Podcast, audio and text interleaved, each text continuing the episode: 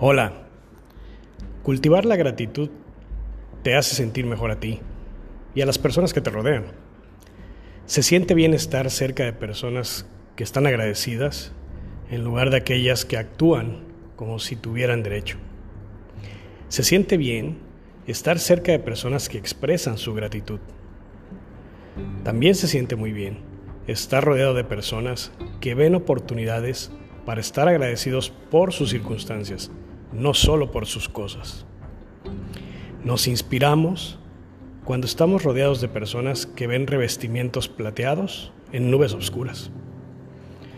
Todos tenemos opciones de momento a momento para quejarnos de lo que no tenemos o no queremos aceptar y aceptar lo que tenemos y aprovecharlo al máximo.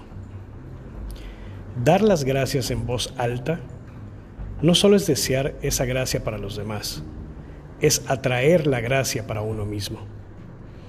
Dar las gracias a la vida es manifestar la palabra que atrae esa gracia a nuestra vida. El poder de la palabra virtuosa nos permite replantear cualquier cosa que primero nos parezca negativa.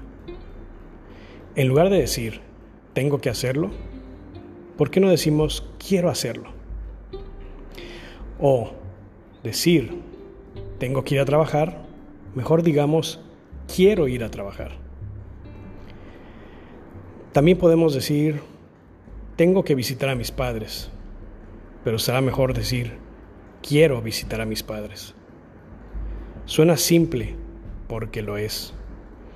Esa es la belleza de moverse, del cambio, de llegar y lograrlo. Practica cultivando la gratitud a tu manera. No tienes que escribir un diario de gratitud, pero sí agradecer todos los días.